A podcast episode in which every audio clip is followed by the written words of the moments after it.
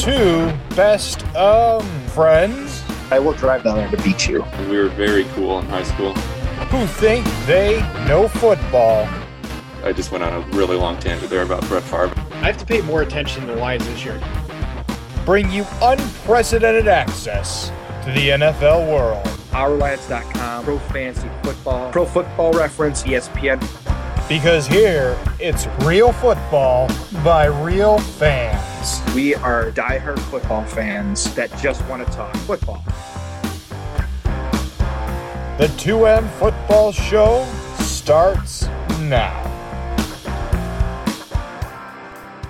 Hello, everybody. Welcome into another edition of the 2M Football Podcast. With the here, as always, with the here once again in the virtual recording studio is co-host A, yours truly, Mike.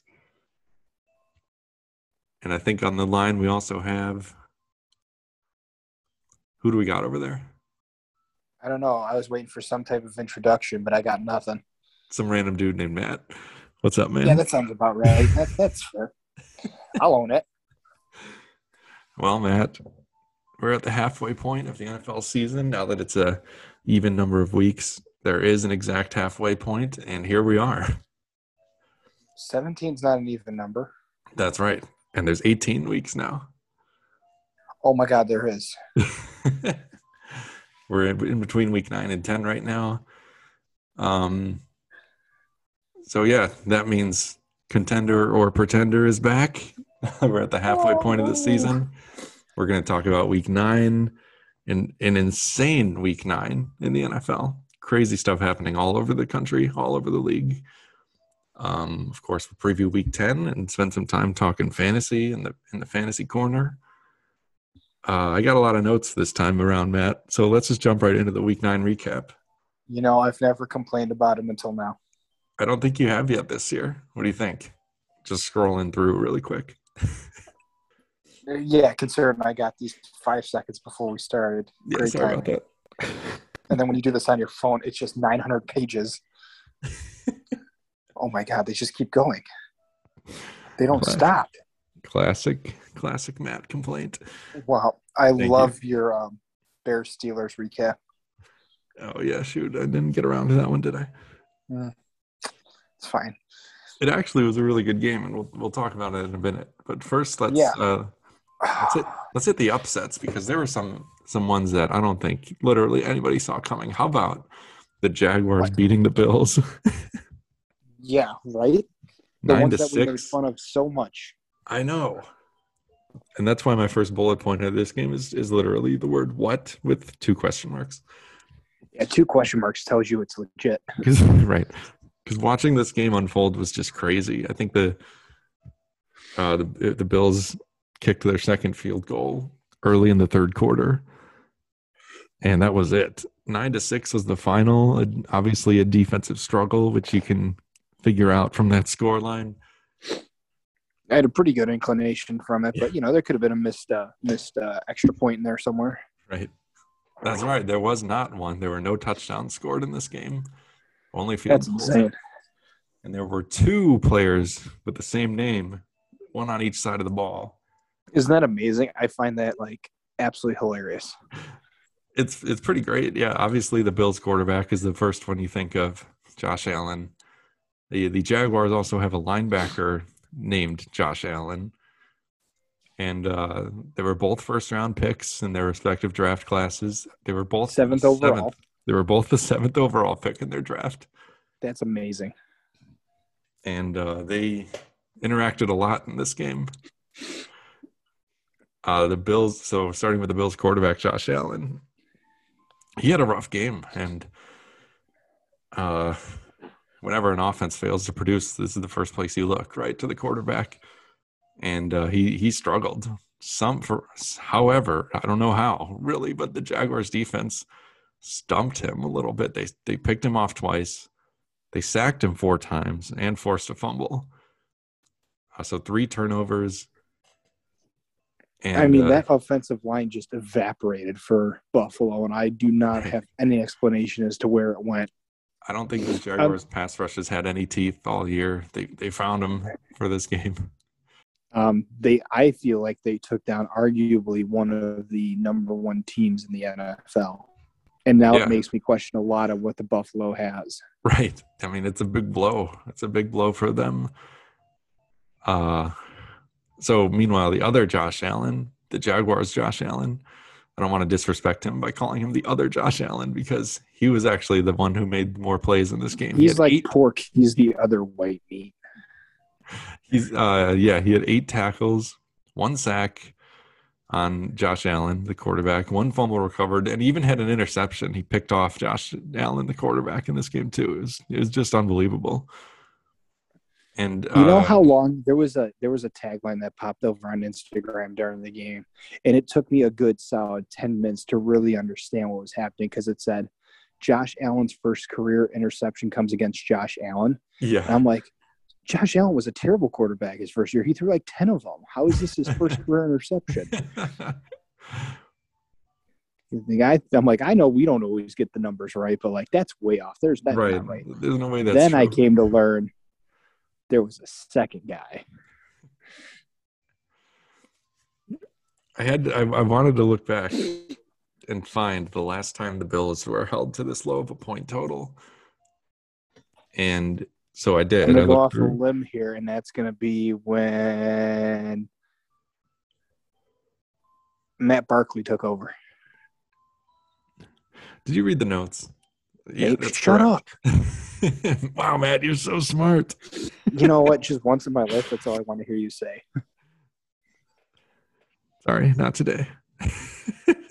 Actually, I will. Wow. I will in a little bit when we're talking about the Falcons game.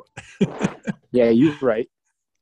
Um, but yeah, the last time the Bills didn't score a touchdown in a regular season game was December 29th, the year 2019, against My the God. Jets in a meaningless Week 17 game where Josh Allen only played one series before, yes, Matt Barkley took over through two picks and they, whatever. They literally didn't care about that game because they didn't need it. Uh, fun fact: the Jets quarterback for that game was Sam Darnold, who we have a lot to talk about on Do we? as well. Do we really? Uh, just a little bit. Anyway, I I think I mean I put this at the top of the notes for a reason. I think this is the most shocking upset that happened, and that's saying something because there. there were some doozies. But I would have never in a million years predicted this. Uh, I think there's maybe one more that may have shocked me a little bit more, or tied for it, but that's about two more. Um, but definitely, if you were to have a three-way tie, it includes the next game. I did not think the Titans were going to take it to the Rams. Yeah, on Sunday night football. What's with right? powerhouse offenses being stunted this week? And in amazing fashion too. Like it wasn't like close. It was total domination at the line of scrimmage. Right, something in the water, right? And that yeah, and that's exactly what we saw the Titans do to the Rams. They just brought they brought the heat on defense. They brought the blitz all day long, and, and the Rams really had no answer for it. In the first half Keep in alone, mind, this was the same Titans defense that was terrible last year. right, right, and most of this year too. They're ranked towards the bottom of the league in most categories coming into this. I game. think they're 25th overall. Yeah. So it's just like, where did this even come from? But the, their defense really was the story, the main, the only, the, the biggest storyline of this game. They were on the road in SoFi Stadium taking on the Rams, primetime game. And in the first half alone, the Titans defense had four sacks. The Rams had given up eight total sacks on the season coming into this game. They gave up four in just the first half. They That's intercepted. crazy. Yeah, right. They intercepted Matt Stafford twice. One was returned for a touchdown. One was returned to the Rams' three yard line where they just punched it in on the next play. And that one, that was actually the first one, is what I think henceforth will be known as a Carson Wentz, which is uh, when your quarterback is about to be sacked in the end zone, doesn't want to take a safety, so just throws the ball wherever and it gets picked off. Uh, Carson did that earlier this week too, and Matt Stafford apparently saw that and was like, "Oh man, that's cool." Yeah, you know, if you have a play named after you, it's usually not a good thing. Right? I guess there's a few, but but more often than not, the negative ones come to mind first, like the butt fumble, Mark Sanchez. Oh, Mark Sanchez, you poor thing. At least his name isn't attached to that. Some people might not remember, like, oh yeah, who was butt fumble? Yeah, or they just know of it. They don't know the name. Like, yeah, it was that Jets quarterback. Like, but all of us who were there that fateful day remember Where were you? being when- knocked when out by his own lineman. his own lineman's butt? Oh man, what a what a time! What a time to be alive. But uh, anyway, back to this Rams Titans game. It was twenty-one to three at halftime, and, and it was it was pretty much over. The Rams scored a few more points in the second half, but Stafford was under constant pressure, and even when he wasn't, I, I think there was a The mixture coverage actually. on the secondary was like immaculate. Yeah, there, it seemed like there was a mix of coverage sacks and pressure sacks because even when he had time, it just he just couldn't find anyone to throw to, and eventually went down, which is saying a lot considering the talent and depth of their receiving corps. With obviously Cooper Kupp, who's just tearing up the league this year, Robert Woods is a nice second option, and uh, the youngster Van Jefferson. They, not to mention Tyler Higbee, the tight end. They've got a lot of weapons on this offense, and Tennessee took them all out of the game. Um, and as a result, the Titans barely had to do anything on offense, really. Adrian Peterson did punch in a, a short touchdown run. Uh, Tannehill had a few touchdowns. yeah. RIP, Jeremy McNichols. So mad. No, I have more pent up aggression against a particular Bears player. I know we're, we're gonna we're gonna get there. Uh, so the Titans end up with the win, twenty-eight to sixteen, which even that is closer than it actually was. Um, and I got a question for you, Matt. Oh, Are the Titans do you do I know the Muffin Man? Oh no, Where does he live? uh, I'll never tell. You're not my dad. Are the Titans the best team in the AFC? Ooh. And before you answer, let me I mean, Oh. let, let me read you something from this page that you're also staring at. okay, you got it. I'm gonna close one eye. the Titans have beaten, they have wins this year over the Seahawks with Russell Uh-huh. Wilson, so it actually counts. The Bills, Wow, the rip Chiefs. Geno Smith. Sorry, Geno. But in the last three weeks, right? The last three in a row, the Bills, the Chiefs, and now the Rams, they have beaten three of arguably the top five teams in the league. They beat them all in a row coming into this game, or concluded with this game against the Rams. I think, uh, well, yeah. So now I answer the question. Are they? Are we like best overall team in the AFC? Yeah, I mean, what do you think? I want to say they're up there. However, but what what keeps me from giving that the full yes is the fact of the Seahawks under Russell Wilson have always been rough. They've never been able. They've never been good at protecting Russell Wilson. The Chiefs, there's something going on with that offense this year. Is this true? Yeah. Um, and the defense has just been terrible all the way around. Of those four, the two most credible are arguably the Rams and the Bills. Well, the Bills the just lost to Jacksonville. Don't forget. Well, okay, let's take that out of the equation. The Bills of the two teams have been way more balanced overall, with the Rams always having the defensive unit. Now Stafford's a massive upgrade. I think we're seeing the Titans defense finally come together. It's a younger defense, but I definitely have to put them in the top three teams. The best in the AFC, not yet. I still hold out that that's that's the Buffalo Bills, despite that loss because I don't know if this is a fluke for the Titans on the short run. I need like five more games to really see what the Titans can bring to the table. yeah. But top three team for sure. Yeah, it's just I agree with you. It's too soon to crown them. I don't know if I fully believe in the defense, uh, just given they, you know, they replaced the whole secondary this offseason, which, you know, for better or worse, it is going to take some time. I mean, you could argue it's working, especially against Right. the Rams and the Bills offense. But Yeah, yeah. But I just wanted to raise that point. I think uh, if the season ended today, they would be the number one seed. But obviously, we still have half a season to play. But it's just and super- don't forget the Titans just lost their key to the entire offense. right. Yeah, didn't matter in So this that game because the defense took prevents me from crowning them until they figure out the run game. Yeah, and this was a weird game since the defense did dominate so heavily. The offense didn't have to do anything. Let's let's see what happens next time they get into a more of a shootout type of game. Um, Yeah. But yeah, that was incredible. incredible effort by them. And then these next few are actually are games that involved our playoff sleepers. So we'll just run through them quickly and then dive in more depth. So the Broncos beat the Cowboys 30 to 16. That to me tops above the yeah. Titans game. yeah, and the most like WTF, like where did this come from? Especially a Cowboys team that's been dominant on both sides of the football. Yeah, and they were terrible on both this game at home. The Raiders on the road lost to the Giants 16 to 23, which is just like, come on, Raiders. I don't know what to think about that one. So you, that's going to be up to you to explain that. Sure. And then Matt, you are so smart, Matt, because you picked the Falcons to beat the Saints, and I laughed in your face over Zoom. You know who uh, who else almost beat who? The Bears almost beat the Steelers. They did almost beat the Steelers, which would have made you a double genius, but let's not get carried away because it didn't happen. right? We can only have one genius level. We can't have a double. well, if you got both of those right, then you can just do the show of yourself from now on. At least the pick 'em part. but yeah, the Falcons beat the Saints, and that's another. I would never a million years have predicted that 27 25. So great call by you. They looked pretty impressive, especially Matt Ryan in the offense. But okay, so that takes us into our playoff sleeper picks, and I'll go first with the Broncos Yeah, you beating, will. beating the Cowboys 30 to 16. It was really 30 to 0. Two of the the Cowboys two touchdowns where they converted two point conversions late late in the game. They affected nothing.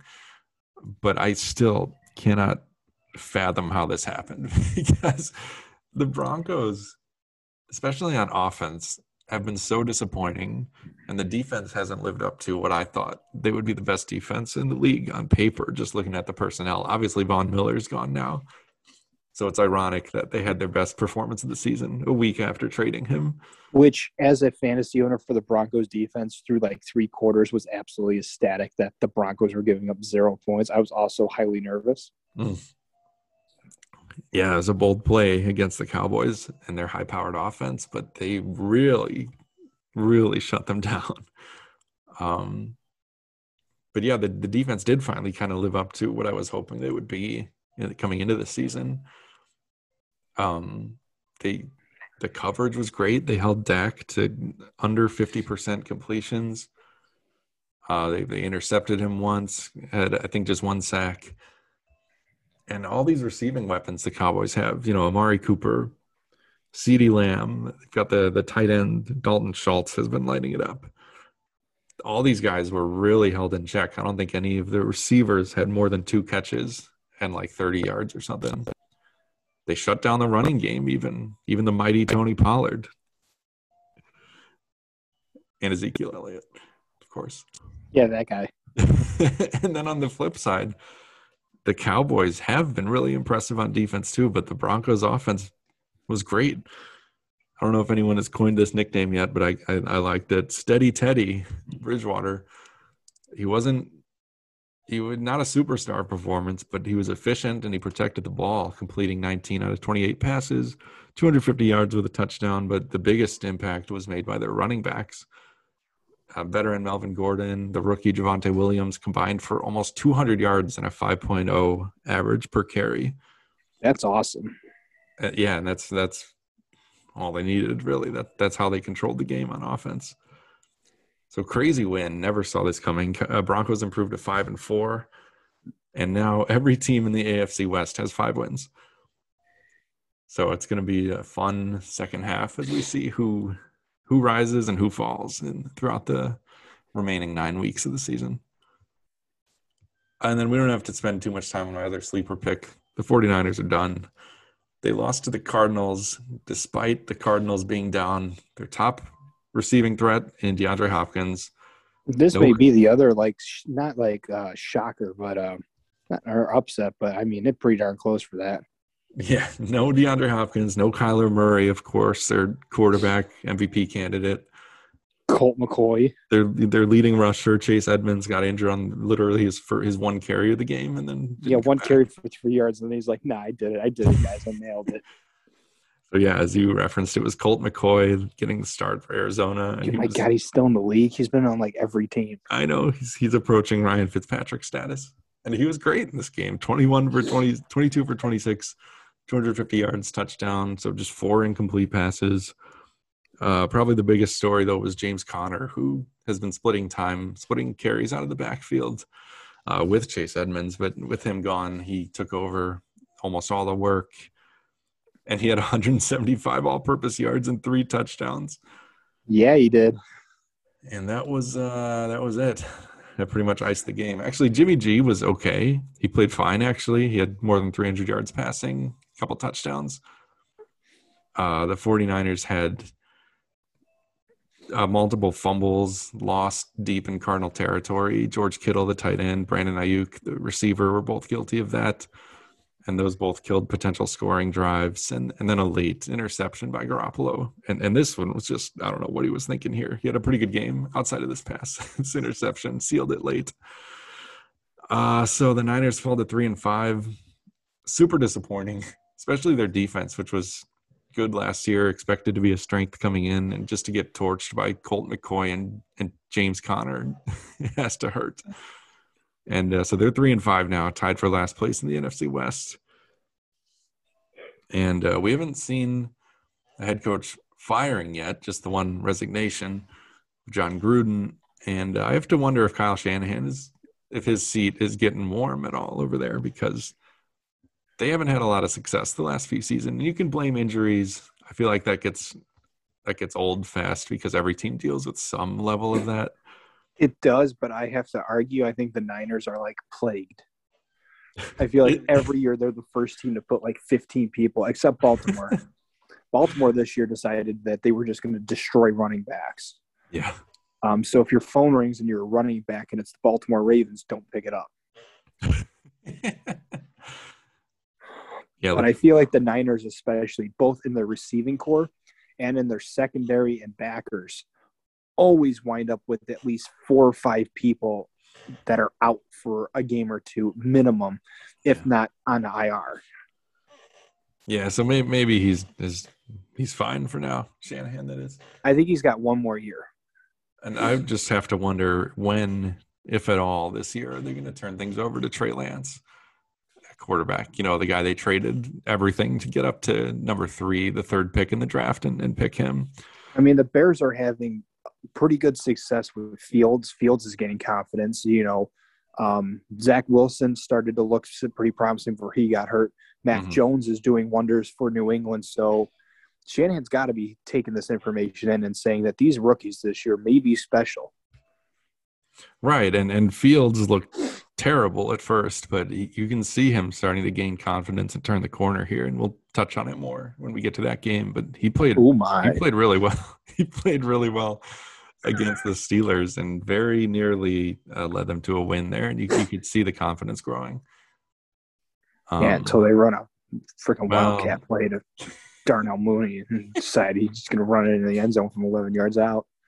And Jeremy's like, "Oh, look at this! I took a victory away from you." The reason I bring that. All right, Matt, hold on. So reason I bring that up I'm so mad.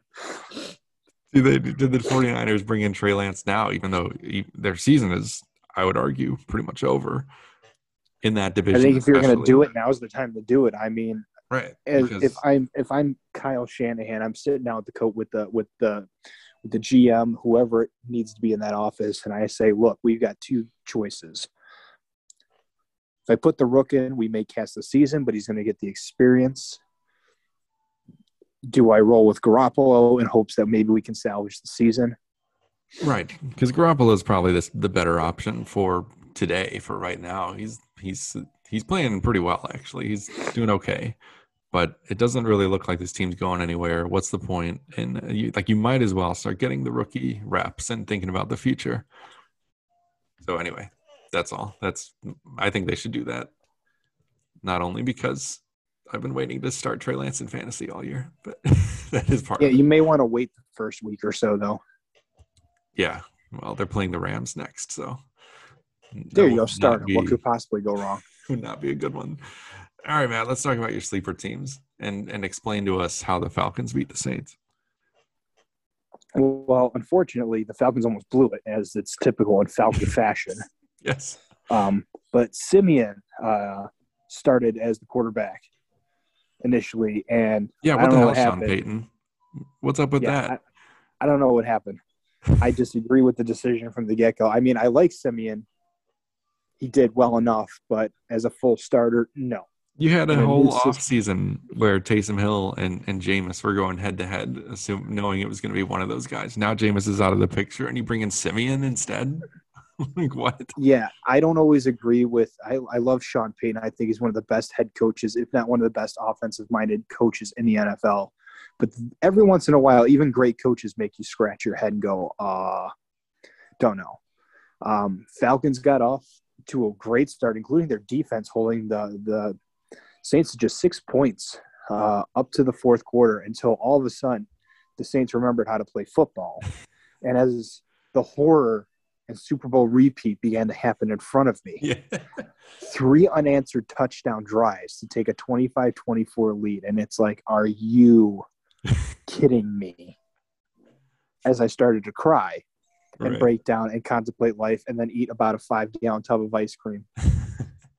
um, but my saviors, Matt Ryan, and who would have ever thought Cordarrelle Patterson be in this sentence? Right. Um, led them down in a game-winning drive to kick the game-winning field goal. Um, and thank God for Cordarrelle Patterson being the player that he is. I feel like he's overlooked. I feel like he's always been relegated to special teams, but the dude's a running back, and Yeah, a I pretty mean, solid one at that one. At least with the Atlanta scheme. right. He's been doing it all for them. They hand him the ball, they, they throw it to him. And Um, uh, so he may have been a, a running back that I think a lot of people slept on because they always think of him as special teams as a punt returner. He was like that in Chicago. He was like that in Minnesota. mhm. But the dude's solid. You're right, though. It's, it's about using him the right way because he looked terrible in the Bears offense when they tried to use him as a running back. He's he is It's also the Bears offense. right. That yes, exactly, and and I think it was Matt Nagy, so Oh, that might have been your no, answer. No, maybe. I want to give Nagy more credit, but it's like I don't know. Everyone tries to like burn me on the stake when I try to do that. Um, but what's fun fact, uh, via Mike says, if the season ended today, the Falcons would sneak into the postseason as the seventh seed in the NFC, which I don't see them going down the wild card round, to be completely honest. Uh, that defense just isn't there. When you can give up three unanswered touchdowns right um, to in Trevor the fourth Siemian. quarter, Yeah, it's it's it's not good. Speaking of not good, oh god, the Raiders don't know how to play defense, and Derek Carr decided that the opposing blue and white jerseys were much more appealing than the black and black and uh, white jerseys that he was supposed to throw to. I Um, but disagree that's from both a football sense and a fashion sense. Come on, man, the Raiders jerseys are awesome. That's right, because they're black and silver, not black Mhm. and white. Um, but um, I mean, the Raiders looked efficient against the Giants' defense, which on the on the on the on the top of the surface of stuff made it look like this should be a no-brainer. We figured it wouldn't be, um, but throwing two picks and losing a fumble, not really how you want to want to help your team. Um, but the one thing we knew about the Raiders was their defense. However, this just put in a new perspective how bad it is. On 31 attempts, this is without Charles or Charles Barkley. Jesus. Charles Barkley, nice. I don't that even know correct. That that is my head. factual. That is factual. They also didn't have Charles Barkley. I hate myself. Saquon Barkley, they managed 150 rush yards on 31 attempts. So they were able to carve it up on the ground against against the Raiders, as well as topped it off with 110 pass yards on 20 attempts. So in both cases, they averaged almost 5.0 yards per offense attempt at that point. And I just want to, I just put in this note as a bitter fantasy manager. Giants seem to be doing everything they can to, to keep the ball out of quarterback Daniel Jones' hands. Just 20 pass attempts, barely even managed 100 yards. Come on. But despite that, he still managed to lose a fumble. So I guess I see You where they're know. coming I see where they're coming from. I mean, he only attempted it 20 times, yeah, but on one of those 20 attempts when the balls touched his hands, he decided to throw it on the ground. So, yeah. Um, so the Raiders fall to 5 and 3, and I they got to fix that front line. That the linebacking corps is not backing the run support of the defense. They cannot run stop to save their lives. It kind of reminded me a little bit of Dallas last year when they would get carved up Mhm. um, that's kind of what I witnessed. So I don't know. It's a disappointing loss for a Raiders team that's been already through a lot this year. Yeah, yeah, that's for sure. And now they're part of that, part of the mess of the AFC West, where every team has five wins. Yeah, right. It's just a cacophony of crap. Let's. Oh, that'd be a good episode title. There you go. let's let's blow through a few of these really quick. Uh, the Browns destroyed the Bengals 41-16 uh, after cutting Odell Beckham Jr. on the Friday before the game, which was also ironically his 29th birthday. Happy, Happy birthday, birthday. On the street. it, it really seemed like the whole team got an emotional boost from getting rid of Beckham. Not just Baker in the offense, but the defense played inspired too in this game. Um, mean, Baker looked good. Nick I don't Chubb, want to say it, but what? I don't want to say it, but you know, he better not come to Green Bay. I agree, actually, and we'll. I have that later in the notes. Uh, didn't you read them in the ten seconds you had them before the show started? Actually, I've been trying to scroll ahead while you're yakking away. And everything you have about Jordan Love's first NFL start just has me in tears. Happy tears, emotional tears, laughing I'm so tears. proud of you, tears. Oh, thank you. All right. Um, uh, for the Bengals, Joe Burrow had just a terrible game. He threw a pick six early on, uh, all the way at the Browns' goal line. Would have been a chance for them to score. Uh, instead, it was returned all the way for a touchdown. He added a second interception to his total later. No touchdowns on the day. Just brutal for Burrow. Uh, Ja'Marr Chase finally cooled off a bit too in this game, uh, losing a fumble for another turnover by the Cincinnati offense. And uh, yeah, gotta wonder if it was addition by subtraction for the Browns cutting Odell. And uh, yeah, let's talk about the Packers, I guess. Packers played the Chiefs in Kansas City. Uh, they got Davante Adams back from COVID, but they did not have Aaron Rodgers, also because of COVID. Um, so it was Jordan Love's first career start. And I just want to run through a list of uh, I've love never been more proud of you. love puns that I made that I came up with. so I like cacophony of crap. That's a contender for the title of the episode, but I also want to posit a few more options I came up with. Okay, s- we found love, obviously Rihanna. Love story, T Swift. Anybody? Love Yeah. drunk. I don't know whose song. I don't know if that's a song. I think I just came up with that. International love. But then I realized, oh no, we got to save that one for when he plays in London. Oh my god, that's when I was like, you know what? I think this may be my best friend. Crazy stupid love, which the way this game went, that might be an appropriate one. You give love a bad name. The power of love. More of these were on the positive side, which is how I was expecting the game to go, but that is not what happened. Can you feel the love tonight? Ooh.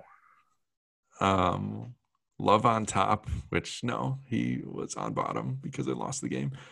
And your love is my There you go. What if you what if you took that one and put a spin on the song title and put love on bottom? I feel like that sounds a little too R rated. I don't know. We have a section of the show titled the fantasy corner, and you're worried about that now. good point. Good point. Um, but anyway, it, I was very excited about Jordan Love, and I had high hopes for this game. But uh, it did not go well for two thirds of the Packers. Uh, I will uni- say though, despite the fact of a loss, and I said this about halfway through the game to you, I think, win or lose, I was impressed with what the kid was up against. Sure, it was. You could argue it was a tough spot to come into. Arrowhead, the Chiefs' home stadium, it's one of the toughest places to play as a visiting team. And despite a bad defense, you know the Chiefs were hungry at some point. They were going to turn it up against a team. And what better than a rookie quarterback? Right. And this is another scenario where, like you mentioned earlier, they, they just brought the heat. They just brought the blitz all game long. And the Packers didn't or couldn't do anything about it. Uh, but in addition to that, the offense's struggles, they're special. They still would have been in this game if it wasn't for a bunch of special teams blunders. Mason Yeah, we can't have it all, Mike. You know that, right? Can't we have two out of three? Mason Crosby missed a field goal. He had another one blocked. So right there, if that doesn't happen, that's six points. Tie game where the final score was seven to thirteen. Um, and then they had multiple punts where they fumbled or, or muffed the punt, one of which was actually recovered by Kansas City deep in Green Bay territory that led to a score. Uh, however, on defense, they were great, and this was the bright spot to me. Uh, they stuffed the run. They're they averaged they allowed just 3.7 yards per carry. Generally, if you're under four, you're pretty happy with that from the defensive side. And no big plays. The longest run they allowed was just 11 yards. And against Mahomes, same deal. He had he was 20 for 37 for just 166 yards and a single touchdown. And the longest pass play they gave up was 25 yards. So Tyreek Hill Was that was that in the direction of Kevin King? I'm sure it was. You know what? I forgot about that. I didn't even put it in here. Every time I see him on the field, he's doing something dumb. I have to say, I think the Green Bay secondary is phenomenal. Except They were good. The Chiefs were just five out of 14 on third down. The Packers were getting off the field. It was really impressive. And they had chances to win the game, did the Packers, but I, I don't think Jordan Love was quite up for it. He finished with 190 pass yards, did throw a touchdown late later on in the game, also had an interception in the red zone too. And yeah, like we said, tough environment to get his first start. But this Chiefs defense has been pretty bad this year. And personally, maybe this is unfair to Love because he can't control the situation around where he was drafted.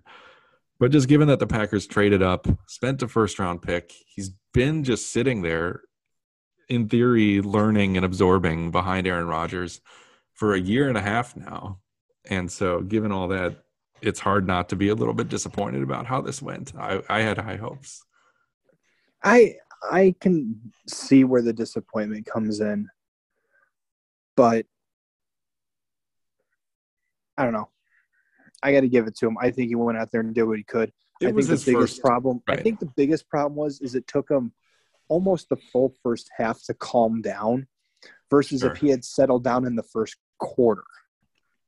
Yeah, he improved throughout the game. I will give him that. I think if he had to start in it like this week, we'd see a much different person because he's been there. Um, and everybody always talks about the speed of the NFL versus college. Everything happens 10 seconds faster in the NFL. hmm And especially But- the way the defense was playing, just bringing blitzes all day long. It was it was tough sledding. So the Packers lose the game. It was entertaining, and I'm very encouraged by how the defense looked. And you know, I'm hopefully holding Rodgers- judgment. Hopefully, Rodgers is back next week. I Uh, hope so too. Patriots Panthers. Patriots won easily. Uh, McCaffrey came back and he was pretty productive, but the main story once again was Sam Darnold being terrible. he threw three more interceptions in this game, one of which was returned for a touchdown. And it's almost funny how bad he looks now. Well, I can laugh at it now because he's not on my fantasy team anymore. He on the season. I'm in the market for a quarterback. Uh, talk to Kevin because actually he's hurt now too. Darnold, not Kevin. I didn't do anything to him. I swear. Have you on record? Just to say that again more clearly, I did not do anything to Kevin. um, but yeah, Darnold has 11 picks on the season now, just seven touchdowns through nine games. He hasn't Wrong with thrown. record? Is that not good? It's uh, it's uh, it's not great. Could be better. He hasn't thrown a touchdown pass in almost a month since mid October, and he hasn't had 200 yards in a game since uh, 200 pass yards in a game during that stretch either. And uh, you know, I, I know we like to talk crap about Adam Gase on this show, but and, and after the first Mostly few me. weeks, after the first yeah, and, and I mostly agree with you, but and after the first few weeks, we were saying there it is, this is it, another example. Uh, because Darnold was actually playing well, but given what's happened since then, maybe this one isn't on Gase, unless I am. I refuse. Nope. unless yeah, I want to reserve for the possibility that he damaged Darnold beyond repair. Nope. Nope. Nope. And then, yeah, speaking of damage, Darnold has a fracture in his throwing shoulder, and he's going to be out for a while. So That's why he has. A, he's eleven and seven. this is it. seven and eleven. This might be the last we see of him in Carolina, or at all. Yeah. Then he's gonna go work for 7-Eleven. Ah. Ah, good one. Uh, yeah, Stephon Gilmore, former Patriots cornerback, who's now with the Panthers, did get an interception for a little bit of revenge in a game in which uh, he was his new team was dominated by his old team. Okay, Chargers beat the Eagles 27-24. They're now four and two in one score games this year. Woo! The season is the curse Mike, broken. It's over. I mean, we'll see. There's still half a season to go. I mean, but this has to be way better than they were at the same point, like the past. gotta- I don't know, fifty seasons. I would think so. Yeah. Um, the Vikings lost to the Ravens in overtime, uh, thirty-four to thirty-one. This was the Ravens' third game of the season that's gone to overtime. Jesus Christ! Nine weeks in, that's a third of their games have gone to overtime, and they're two and one in those games. Uh, yeah, Bears Steelers. Let's talk about it really quick, really quick, because we're already forty minutes into this. And My got a lot God, you talk to. too much. I know. Sorry. this is what happens when I get to actually watch football and then write notes, which I did this weekend. I will be definitely more involved once I get my new office all set up and recorded set up, and I get Nice. more whiteboards. so um, this game started out as what I expected, a kind of a boring defensive struggle that the Steelers were winning easily. I think it was 14 to 3 at halftime. Steelers were up. But in the second half, Justin Fields really started to look like the quarterback the Bears thought they were drafting when, they traded up and got him, whatever it was, 11th overall, 10th in this last year's draft. And um, yeah, I don't know. What he he dropped some absolute dimes. He finally found Allen Robinson, got him involved on a deep shot late. The biggest um, controversy, and I know we we've already texted a lot about this, was the Steelers were driving late. I think they had the lead, so the Bears needed to get the ball back, and they did get a stop on third down. This rookie or this Bears linebacker, I forget his name now, signed off the practice squad. Got a sack of Roethlisberger on third down and then he something kind of weird happened after that. Like he, he kind of stayed. It wasn't just the- that call. There were calls That's against the true. Bears all night that I did not agree with, This is true. Couple of roughing the passers that were just garbage. or that weren't even called. It weren't called against Fields, right? But but were called when uh, someone breathed on Roethlisberger the wrong way. but this was especially egregious because it it nullified a, the third down stop. The Steelers were about to punt. Their punt team was coming onto the field, uh, but this guy was this Bears linebacker was still standing out there and kind of looking towards the Steelers bench. And uh, the ref threw a flag for taunting, and it, it was such a terrible call. And you've had, and you've been sending me Instagram posts all day about various players, NFL players who have come out in support of, uh, not of the call, but of the Bears linebacker saying that the taunting Or penalties just are going like these taunting penalties are just killing and they're critical. Um, what's the um, for the Vikings? Like Adam Thielen came out and said like there's a lot of people are saying that like even the refs like they need to be full time employees of the NFL and they need to know the game just as good, if not better, than like the coaches and the coaching staff. Because some of these taunting calls or some of these flags like that one are absolutely game changing in some ways. And yes, we agree that players should not be stupid. Yes, we agree that, you know, that they know better, especially when their team is in a specific situation, not to do something stupid, emotion or whatever excuse they use. But honestly, if somebody just stands on the field for two seconds staring at a bench, I don't understand the taunting. There were no hand gestures. there was video evidence that he wasn't even looking at the punter. And it's just like a flag was thrown. Some people thought it was because he could bump the ref, but the ref has already drawn the flag before he made incidental contact. And if he made incidental contact, I believe that's an ejection. Yeah, I agree with everything you said. I don't know why the league has decided that they're going to make this a point of emphasis. I don't think anybody asked for this. Right? I didn't. I also did not. I don't know if it all stems back to what happened in the Super Bowl where Antoine Winfield taunted the crap out of Tyreek Hill and everybody loved it except for, I guess, Roger Goodell. And Tyreek Hill, probably. I guess that's fair. I don't know. I think I'm gonna have to do some digging into how many taunting penalties have been called this year as opposed to like last year. Oh yeah, I mean it's definitely increased like tenfold. It feels there's, there's at least one a game. It seems like, and I feel like there's one a quarter. yeah, and yeah, you- yeah, it was just terrible, and it gave the Steelers 15 yards and a fresh set of downs, and really did change the outcome of this game because they were going to punt. I think they ended up with a field goal on that drive. And one of those calls like reversed a touchdown for the Bears too by Jimmy Graham. I don't remember Mhm. what the call was, but I know there was another controversial one that nobody saw anything on. Right. But yeah, I don't know. I think I feel like the Bears had one heck of a chance, and Well, yeah, and then This- Justin Fields took them all the way down the field on right after the Steelers kicked that field goal. They threw just two beautiful passes. One to Robinson, it was about forty yards, I think, perfectly dropped in over his shoulder, and then the the touchdown that was uh, backbreaker for you in fantasy. I think that was the tipping point to Mooney. That gave out of the Bears- wildcat formation, no, no. Well, that was his first. That was Mooney's first touchdown earlier, the rushing touchdown. Uh, this one was a regular drop back towards at the end of the game, but so the Bears No, took a I'm late lead. I'm pretty sure the Russian one was at the end of the game. I don't think so. I'm pretty sure. I'm pretty sure it was a pass. I'm pretty sure you're dumb. Well, that may be true, but I think I'm right about this. Let's go to the tape. Justin Fields, 16 yard touchdown pass to Darnell Mooney in the fourth quarter. Hmm. His touchdown run was in. Oh, they were both in the fourth quarter. Okay, all right, we're both right. at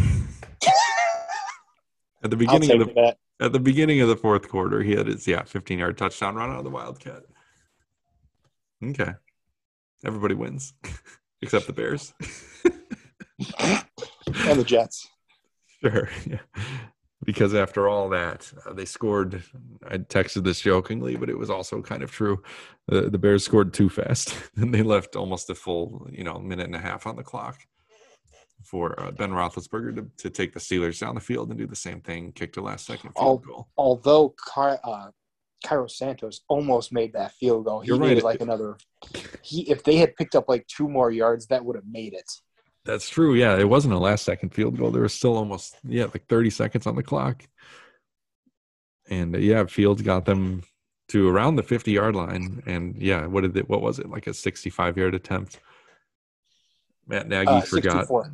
Matt Nagy thought he had Justin Tucker for a second. He he forgot that that was. I mean, I got to tell you though, the gutsy to either throw a hail mary or kick it, and the kick almost working. I mean, I think almost working is a stretch. It was like 10 yards short. It was not. They said it hit the upright.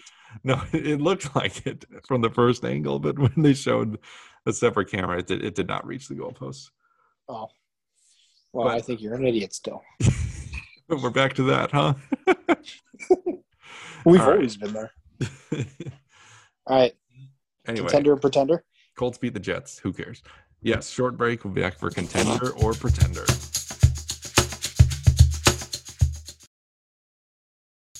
And Football Podcast here with you for our second edition of Contender or Pretender of the season. Just as a quick reminder, we're going to go through every team in the NFL quickly because we don't have any time, and and uh, rate them whether we think they're a legitimate playoff contender or if we think they are pretending. And I'm gonna we're gonna do this a little bit differently than usual, and Uh, so I re-listened. I went and listened to our show after week four when we did this the first time, and I organized it by who we said at that time was a contender and pretender. So we'll look at the list from that angle and, and see who has changed. Okay, you ready? Go. Here are the AFC teams that we said were contenders after week four. The Bills at five and three. I still say contender despite that ridiculous loss to Jacksonville. Yes. The Bengals, five and four. Last time, Besides that debacle against the Browns, yes, I think the Bengals are very much a contender. Ja'Marr Chase is incredible. last time you said they were a borderline contender. I said they were a pretender. Um, wow. Yeah, I'm struggling with this. I'm going to stick with pretender for this year because I think the defense has shown its true colors, its true stripes lately. Oh wow, really? Don't push it. I gave you credit earlier. oh man, this is d- devolving fast. All right, the Ravens are six and two. Uh, last time I said they were a contender, you said they were a pretender. Matt, has your mind changed? Here's what I'll say: the defense looks bad, but Lamar has risen to the challenge and leveled up his his passing game, and and they, that's how Defense wins championships. Don't put me in this position.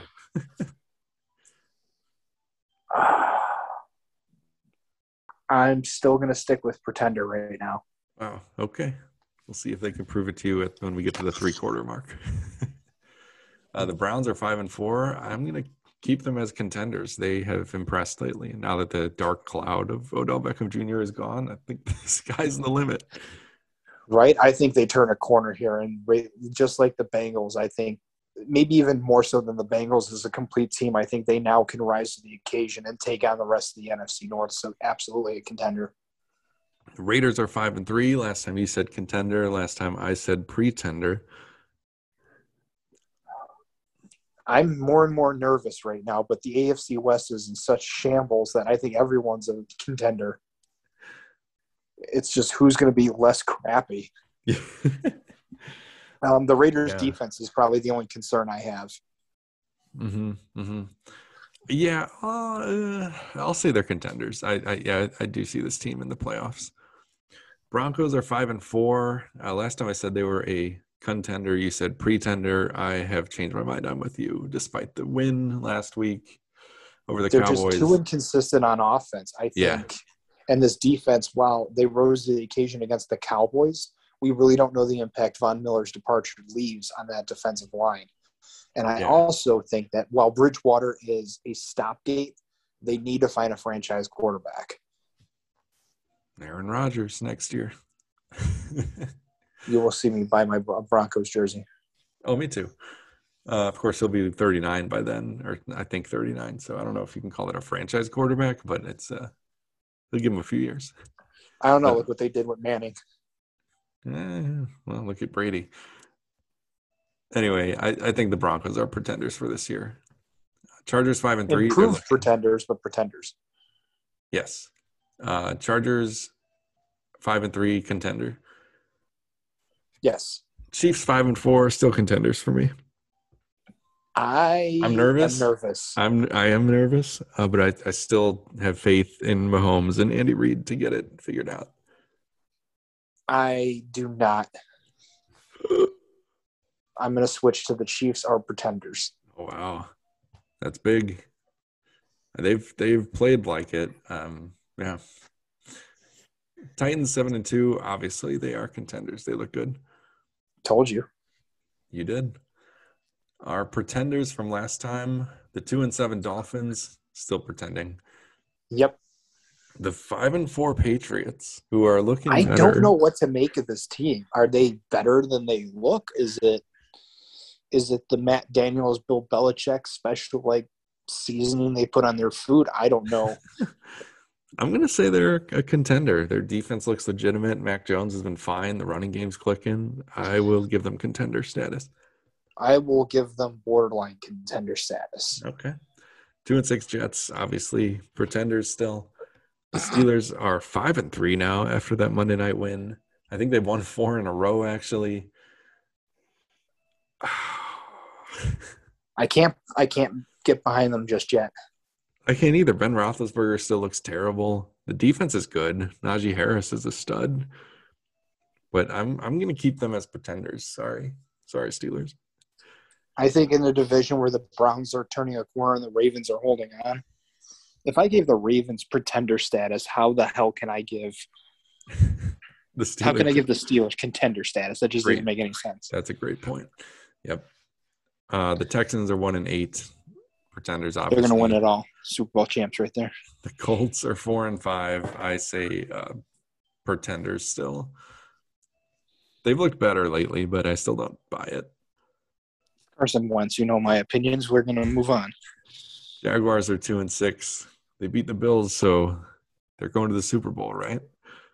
You know it. Pretenders. All right, moving over to the NFC. Last time our contenders were the eight and one Cardinals, obviously still contending. I think so. The Cowboys are six and two now, still a contender. Packers seven and two. I noticed we had a lot more consensus in the NFC. We we disagreed more in the AFC last time. Uh, so I don't know what that means, but Packers are seven and two uh, I think it's because we pay attention to the NFC more. yeah, it could be We we know our home conference a way little bit of more. bias there. Yeah, Buccaneers six and two. Blah blah blah. Contenders. Okay, here's where it gets interesting. The Panthers are four and five. I think they were three and zero or three and one last time we did this. They things have taken a turn for this team. and, Yeah, they're uh, garbage. Yeah, they, I agree. They're pretenders for sure. How about the seven and two Rams? Still contenders, I think.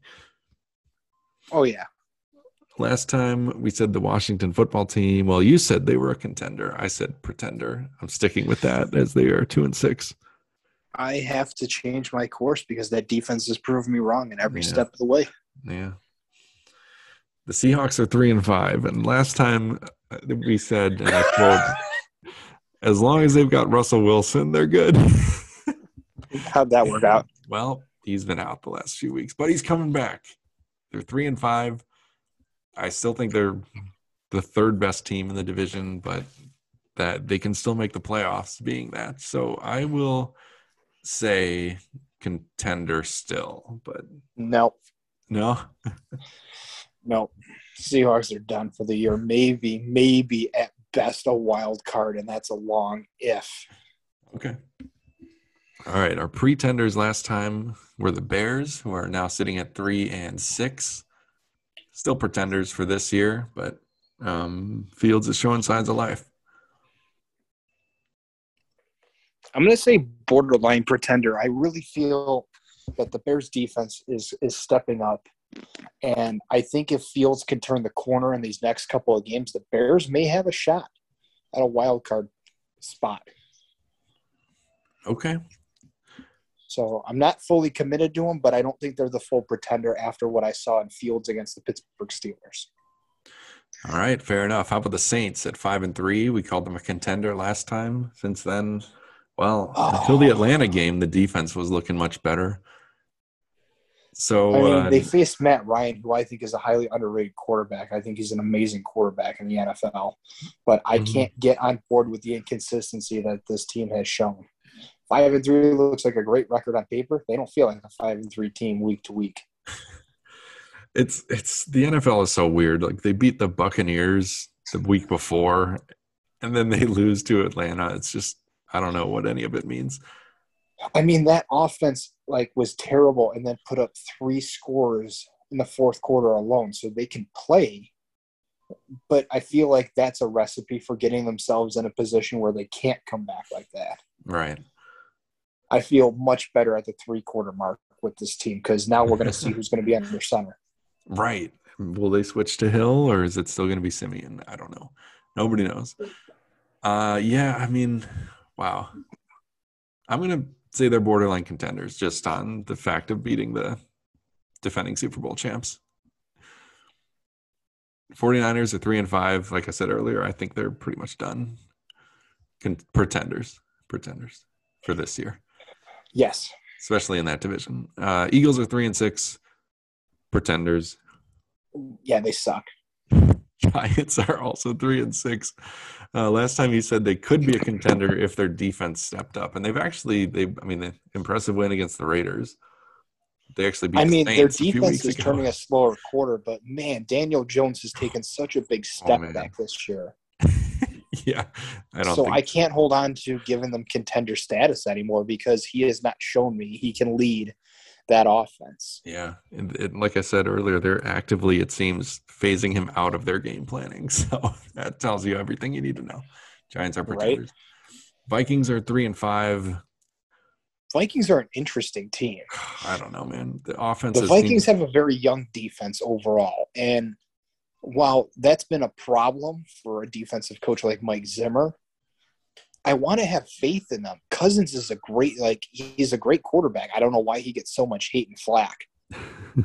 but if they can tighten this defense up just a little bit more, I feel like the Vikings are a contender. So I'm going to put them borderline contender. I mean, they were leading a lot of the game against the Ravens this past week. Uh, overtime is always like 50 50 if, if it gets to that point. I, I'm going to keep them as pretenders, though, because the defense doesn't seem to be gelling yet at this point. All those free agents they brought in. And for whatever reason, the offense has cooled off in recent weeks, too. So I'm, I don't feel good about the Vikings right now.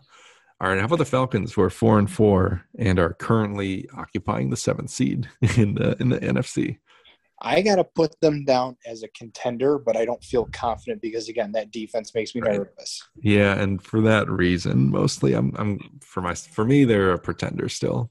I think they're the third best team in that division, and I, yeah, I think the defense is going to be their downfall more often So than not. I've moved two out of, I've changed two of my picks. Yeah. What about the Lions? Uh, well, they're 0 and 8. Last time we said they're going to win one game. There's no way they're the first 0 and 17 team. However, they are about halfway there. I still think they'll get a win, but I don't think they're contending for the playoffs this year. No, but this, the Lions, as much as we crap on them in the NFC North, they're a very interesting team this year. I mean, they've They- been way more entertaining than they are- thought. Arguably the scrappiest team in the NFL because they don't go down without a fight. Let me read you their remaining schedule, and you tell me if you think they're going to win any of these games. Ready? All right. Steelers, No. Browns, Mm, no. Bears, Maybe. maybe that's a Thanksgiving game. Uh, Vikings, Maybe. Broncos, Oh, well, that's three maybes. Okay, yeah, so they- they'll probably get one of those. All right, moving on. Oh, actually, that's it. it's the end of contender or pretender. I was waiting for the rest of the schedule oh well, we already got three maybes, so I figured I'd stop there. because I Oh. feel like, again, they're playing the Bears, which, you know, I really feel like it comes down to their offense, not their defense. Yeah, Bears or The Vikings. Vikings, we've seen, as you as you just said, a young defense that is has is in the process of getting better gelled, but isn't there yet. Mhm. But I think has better potential. And then you have the Broncos, which are going to be there without yeah. Von Miller. So and then after that, I'll just read the rest really quick. Cardinals, Falcons, Seahawks, Packers. Falcons would be a good one on defense, but I don't know if their offenses can match. Yeah, so there's a couple maybes in there. I, I still think they'll they'll steal one of those games, just on Oh, pure heart and scrappiness. All right, another short break. Back for the Week Ten preview.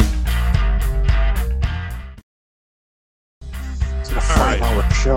We're back. Is anyone still listening? Hi. We're over we're over the hour mark already, so let's just let's just blow through this stuff. Week 10 preview on the bye this week. You got the Bears, Bengals, Texans, and Giants have the week off. The the Bears, remaining. Bengals, Beets, and Battlestar Galactica. I like that. I like that much better than what you attempted last week with the bye teams. so here are the games, the teams that are playing in week 10. And at the first in the Mike's watchability index, I've got the Seahawks at Packers because Russell Wilson is expected back from injury. Chris Carson could also be back, the Seahawks running back. Uh, Aaron Rodgers, we think, will be back from his from the COVID list. However, there's a small chance that he misses this game too, which would uh, drop this in the watchability rankings. Obviously, I think it would increase it because these teams are interesting when they play. it's true, and and as much as it would kind of suck for this year, to not have Rodgers another game. The the only way Love is going to really develop is by getting more real game, you know, reps. And it's not like he's facing the Legion of Boom here. right. This would be a more favorable matchup even than the Chiefs. So I don't know. We'll see what happens. Either way, you're right. It'll be it'll be good television, I think. Um, and yeah, just crazy stuff always happens. Never forget the fail Mary. Uh, let's see. Odell Beckham Jr. We don't have to talk about him. He he cleared waivers. Nobody claimed him. Supposedly, he said he wants to come to Green Bay. I don't think I want him. I don't No, think I don't. I don't think the. Packers as an organization would sign a player like him just due to all the off the field stuff. Uh, but apparently, he's also been in talks with the Patriots, Chiefs, and Saints, all of whom need a receiver. So it makes sense. I'm taking the Packers. Yes, Packers. This is the part where I should pull my picks up. I didn't do Um, them yet. Chiefs at Raiders on Sunday Night Football is my number two game of the week. I'm I'm really excited about this one. AFC West battle. Um, last year when these two teams played for the first time, the Raiders shocked the Chiefs, gave them their first loss of the season. Uh, however, as I noted, it would be much less shocking for the Raiders to get a win here, given what's going on with these two teams. And I actually have the Raiders winning. Uh, I actually will pick the Chiefs on this one. All right. Oh, and backtracking, I actually have the Seahawks winning against Green Bay. I just think uh, I just think Russell Wilson is going to decimate this defense, like he always does. Saints at Titans. I guess um, you don't believe in love. You know what? Love hurts. Uh, okay, Saints are five and three, taking on the Titans at seven and two. Uh, we'll see if they have Odell added to their receiving corps by then. Uh, we'll see who starts at quarterback for the Saints. I got to go with the Titans on this one. And uh, just wanted to note this is an Adrian Peterson revenge game. The Saints are one of the many teams that he's played for at this point. I think every we just put AP as a revenge game in for every game because I'm sure at some point he's been on that roster. Yeah, I've got the Titans winning too. Browns and Patriots. I think this one is really interesting because the teams have a similar play style as of defense and run game. Um, I've got the Browns. Both teams five and four coming in. I feel like this is one that like Belichick has his hands in the cookie jar more. Well, didn't he? Um, yeah, didn't he start as a coach for the Browns? Was it wasn't Belichick uh, Yeah. Browns coach first? he was like an offensive co- he was like a coordinator, Mm, I mhm. think, and then he got fired. Then he went to the Jets for a day. All right, who, who are You you know what? taking? I'm gonna do it like I do every week. I'm gonna go with New England. All right. Yeah, it's it's a it's a coin flip for me. Fifty six percent of people are, have chosen the Browns. For what it's worth, the Panthers are taking on the Cardinals. Should have Kyler Murray and DeAndre Hopkins back. Although I think Colt McCoy is enough to win this game. I'm taking the Cardinals no matter what. I think I picked the Cardinals as well. Yes, they did. All right, so did 97% of other people. The Vikings at Chargers, Vikings 3 and 5, Chargers 5 and 3. I am taking the Chargers at home to win. I am taking the Vikings in this one. Okay, that would go a long way towards uh, making them a, a contender. So I like you putting your money where your mouth is. Um, Bucks at Washington football team. Buccaneers are six and two. They're coming out of the bye.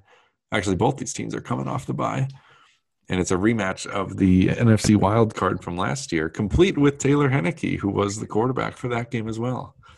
Uh, I'm taking the Buccaneers. Ninety-eight percent agree with both of us. Falcons at Cowboys. This one's pretty interesting. Dan Quinn Ah, revenge one's- game. Oh my god! Will you? I get it. It's funny. He knows. He knows this. Um, Maybe it wasn't Falcons that they thought offense- the defense was bad. Maybe they just have like sh- shit. He knows Matt Ryan well. Uh, I'm taking the Cowboys. I am taking the Falcons on this You one. are part of the 8%. Yeah, that's E- right. I did it. I said, "What are you gonna do about it?" Eagles at Broncos. I'm going to laugh as you are proven incorrect, which is exactly what I said last week. when you turn out to be very correct. Eagles at three and six, traveling to Mile High Stadium to take on the Broncos. Five and four. I am taking the Broncos actually, even though I just said they're a pretender. I think they'll beat the Eagles. Yeah, no, the Eagles they they they suck. Rams at 49ers. This is the Monday night game. Uh, not as fun as it could have been if the 49ers were actually playing well. Uh, they, they are not. So I'm taking the Rams. Of course. Okay, Lions at Steelers. Steelers. Uh, no, the Lions. You're taking the Lions. Of course, the Steelers. No, Okay. Okay. Like I know you're bold, but uh, that would be very bold. Although five percent of people apparently did pick Detroit. Uh, Ravens at those are the people that have money to waste in case they're wrong. Ravens at Dolphins. This is the Thursday night game. Uh, I think I should put ten bucks each week on a Lions game and see if I can make pay dirt. do it. You- have all that money sitting around from your your FanDuel victories early on in the season, right? Uh, that helped move me out of Illinois. Turns out moving's expensive. Ravens at Dolphins on Thursday night. We'll see if the Dolphins have Tua Tagovailoa back. He was out last week, so it was Brissett time, firing up the grill once again. Either way, I'm taking Baltimore. Yes, Baltimore. Bills at Jets. Bills five and three, Jets two and six. This should be a good chance for Buffalo to get back on track. Although the mighty Mike White, quarterback for the Jets, well, should be back healthy. And he has, I mean, as funny as it is, he's legitimately played very well when he's been out there. I'm taking the Bills though. Yeah, Jaguars are Colts. Taking the Colts. Colts. All right, Matt. We are now an hour and ten minutes into the podcast. Won't you join me very quickly for a, for a quickie in the fantasy corner? No. You have no choice. It's in your contract. Damn it. Now, let's take a trip down to the fantasy corner. All right, and we're back here for a brief edition of the Fantasy Corner. Let's talk really quickly about our ESPN redraft league in which Matt lost a Monday night heartbreaker and another running back to injury. I am so This is pissed. this is your your space to uh, vent a little bit if you want. I I mean, good for the Bears trying to pull out the upset win. I cannot get mad at them for that. What I can't get mad off if this is two weeks in a row, both running backs I've drafted have gone down. Um, I'm now down to McNichols and Tony Pollard, Darrel Williams, and I just put money down on trying to pick up another running back off of waivers because I am now panicking.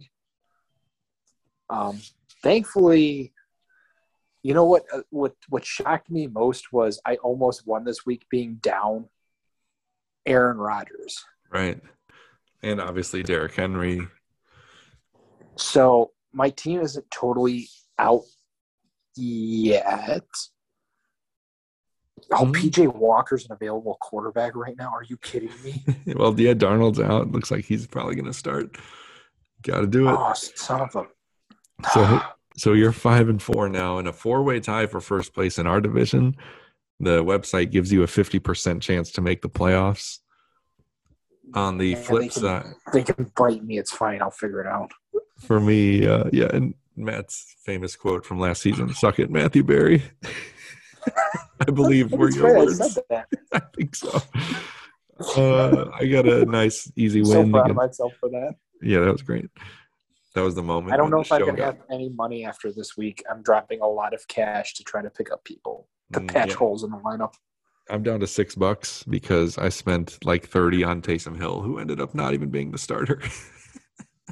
Oh my god, that's worth it in every sense for.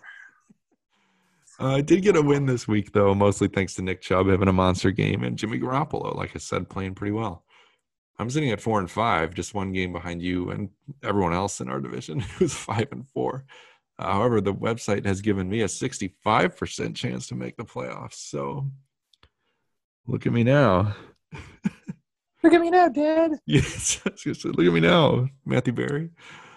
Um, Suck it, Matthew Berry. we're, we're down to five weeks remaining in the regular season, the fantasy regular season, that is.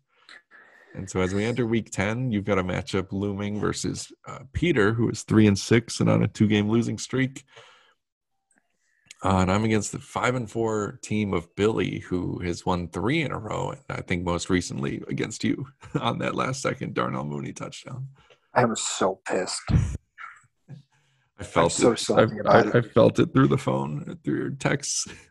Did your phone vibrate with the anger as I spelled out multiple profanities? It did. It did. that guy I've never met.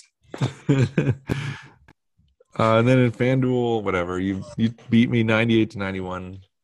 You're up five to four. Oh yeah, because you for some reason why would you start James Conner? But you did. he accounted for like forty points out of your ninety eight. How did you know? Because they've been giving him the goal line touches and not Chase Edmonds. So if anything, I was going to be very touchdown dependent on that. Smart, very smart. This is look. This is three times in the show I've called you smart. What's going on here? All right, we're gonna close it out there because it has been way too long. I'm sure no one's listening at this point, but if if you are there, I'm not Nick, listening. thanks. thanks for bearing with us through all that. It was a crazy week in the NFL, and there was a lot that I wanted to discuss with you, Matt. So thank you for indulging me in my copious amounts of notes. I had eight pages of notes. That's a lot of notes. And uh, hopefully, Matt, you and everyone out there in the 2M Nation are ready to come back next week and do it all over again. You know what? I'm getting excited, especially as I get my new studio all put together. Can't wait. We'll have to tweet out some pics of that. Absolutely. All my crazy whiteboards. Yeah. all right. Well, you enjoy getting all that set up, and uh, we will talk to you soon. See you next week, everybody. Thank you for listening to the 2M Football Podcast with Matt and Mike. Don't forget to follow us at our social media, both Twitter and Instagram. Look for our photo at 2M Football Show. If you like what you heard, please tell your friends, family, and others who may be interested in listening to all of our shenanigans. And remember, we will see you next week on the gridiron.